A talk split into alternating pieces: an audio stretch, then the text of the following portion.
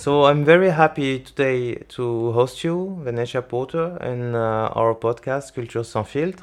You are the curator of Islamic and contemporary Middle East art in the British Museum. So if it's possible for you to introduce you briefly for our audience, that would be great. Well, thank you, Shiran, and th- I'm so honored to be on your podcast. Thank you so much for inviting me. So uh, yes, I'm. I've been at the British Museum for about thirty years. I'm the curator for uh, Islamic and modern contemporary Middle East art.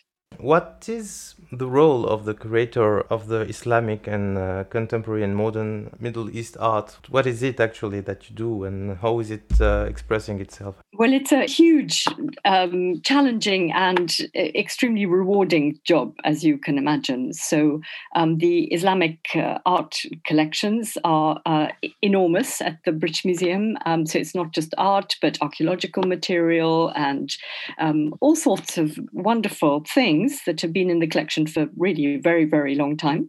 So, my role in in that area is uh, that I look after the collection. I was the lead curator for the refurbishment of the Albukhary Foundation Gallery, which we opened in 2018. So that's one side of what I do. I research these collections as well. I've in the past I've written about Islamic tiles or amulets or all sorts of objects like this. Okay, and um, actually, it is kind of new that the British Museum went through the modern and specifically the contemporary uh, art. Uh, is it a new direction? Is it, can you tell us a little more about that? Well, that's another very exciting side to my job. Um, in fact, um, the British Museum has been collecting works on paper by artists from across the MENA region, really from the uh, late 1980s. So we've been making this collection, but we had a big push in uh, 2009. We formed a patrons group, um, people who could help us support the acquisitions. So actually, that collection has now grown quite a lot. Okay, so today we invite you because of the Reflections exhibition and the Reflections uh, exhibition catalog. Uh, can you tell us a little more about this exhibition? If I understood well, it's it's the exhibition of a big part of the artwork that you just said that the British Museum was collecting since the 1980s.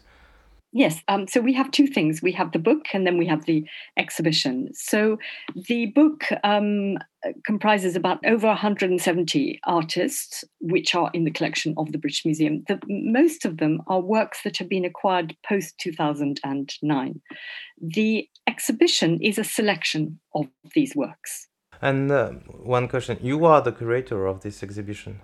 Yes, so I'm the curator of the exhibition and I'm the co author of the book, which I wrote with my colleague Natasha Morris and with uh, Charles Tripp.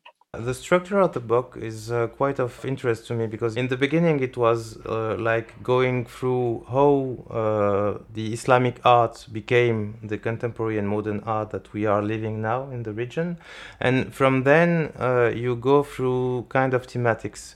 But uh, I, I was wondering if the exhibitions was constructed on the same theme or if it was the distinction there, and I guess there they are. The question of Islamic art is quite a complex one. I wouldn't like it to be said the modern and contemporary art is coming out of Islamic art. Um, there are, of course, some connections with the work of some artists, but not exclusively. The work, as I see it, is artists from across this vast region, Middle East and North Africa. We've got, you know, 26 countries within this region.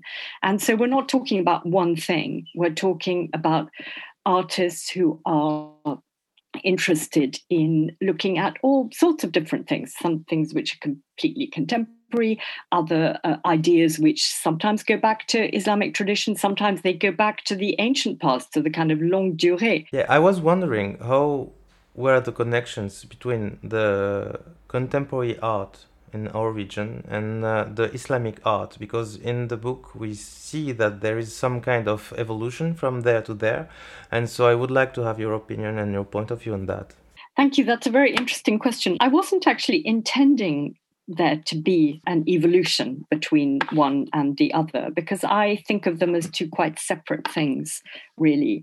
So there are people who will call uh, this material, contemporary Islamic art, and I'm not one of those people. I think the interesting thing is that what we're seeing is the work of artists from across this vast region, which we call the Middle East and North Africa. You know, you've got 26 countries, I think it is, um, from across this, this region. And so this isn't one thing there are artists who are are doing all sorts of extraordinary work some of it very political historical some of it that does indeed uh, connect with islamic art traditions if you like.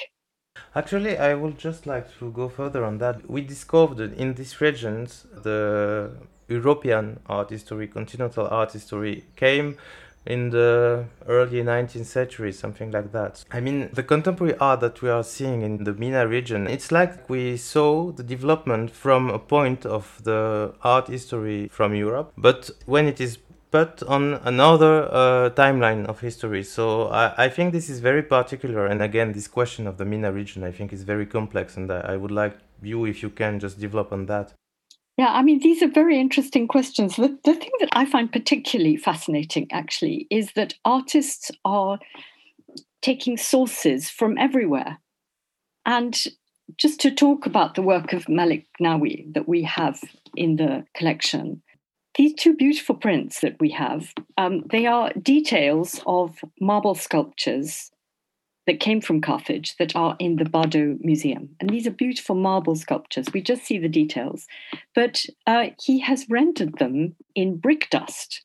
Now, this is a very interesting comment because these sculptures were beautiful and they're made of marble, but the fact that they are now in brick dust is really a commentary on uh, the decline of civilizations. He refers to Ibn Khaldun in his work. And so I think you can't define it really. It's the imagination of the artist that is taking them in all of these very, very interesting directions.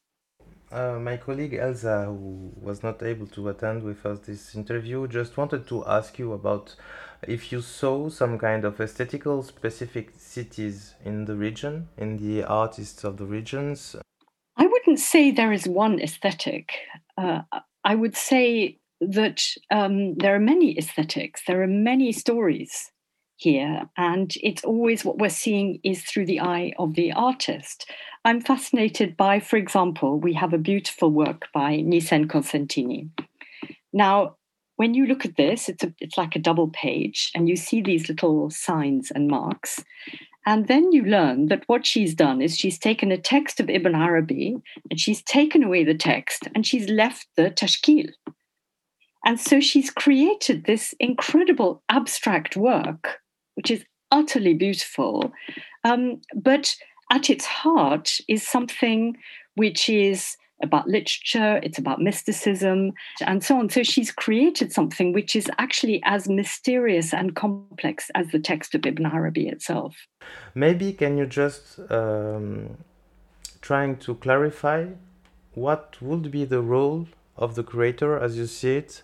Okay, the role of the, the curator is, uh, so I see my role, first of all, in making the selection for the British Museum. And so maybe I can just talk about that to, to start with. So, what I look for, because we're not an art museum, you know, the British Museum is a, is a museum of history.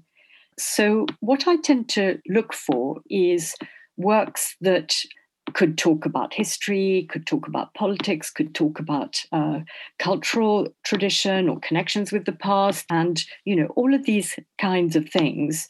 And because, in my view, in order to understand what's going on um, and the place of art in these very different countries, uh, you really need to look at what are the stories that the artists um, are actually communicating.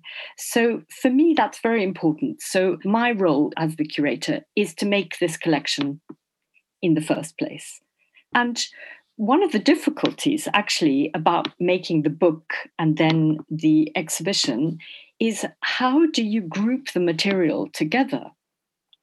Because, as I've said, this isn't one thing. There are many, many stories here. There are artists who are still living in their countries, artists who are in diaspora and may have left that country, you know, decades and decades ago, and still they are making art that connects them to the place where they were born. So, my job really in trying to do both the book and the exhibition was to try and make groupings that kind of made sense. And what I'm aware of, particularly when you do an exhibition at the British Museum, is how little people know. So, you know, I've had already people who know a huge amount about Western art, and they come in and they look at this and they can't quite work out what it is. You know, they come with preconceptions. They think they're going to see something which connects them to Islamic tradition, or they think they're going to see something which makes it very Middle Eastern in inverted commas. But what I want them to see is actually there are so many different things going on here. And I want people to try and get some kind of insight into what these artists are communicating. Yeah, well, actually, I wanted to ask you some kind of the dynamics that you see on the field, and but I think that you already answered by saying that the best way to understand that is to read the book and go to the exhibitions. Well, yes, but you know, I want to just say something about the works of the Tunisian artists we have in the collection, because for me they are very, very interesting, and particularly because in recent years I've been coming you know, from time to time to Tunisia, and, and I've been to Dream City several times, and I'm completely blown away by the really inventive and exciting ways that that that that artists in, in Tunisia are telling their, their their stories. And you know, when I think of the work of Hela Ammar, you know, these two beautiful books which are the repurposed uh, journal. Um, and she's, you know, taken them apart and she's created this kind of crown. And, you know, it's all about the fact that the French, despite the fact that they should have left in 1956, they still hadn't left in 1961. And there was this awful battle at, Bizerte. And so, so it's a work in two parts. And she shows it um, like a half crown and then with needles and the, the red thread. And then she shows it complete for the, the same, you know, the journal in 1963, you know, celebrating the, what do they call it, the fête de, de l'évacuation. I mean, that is an extraordinary way of talking about history through this work. So this is what sort of so blows me away um, about the work of Tunisian artists, but also of other artists from the region. You know, when I think of what's going on now uh, in Gaza, for example, we have this beautiful work by uh, Taysir Batniji. And all it shows is a man who is really small. It's on the back cover of the book. Um, he's really small and he's standing in front of this enormous suitcase and you know you, you probably don't need to say anything about it at all but when you know that he is from gaza that he hasn't been uh, able to to go to gaza since 2012 you know his life has been kind of moving around. This is the same for many artists who've had to who've had to leave. This is incredibly poignant. So so that that story is just coming out in this in this work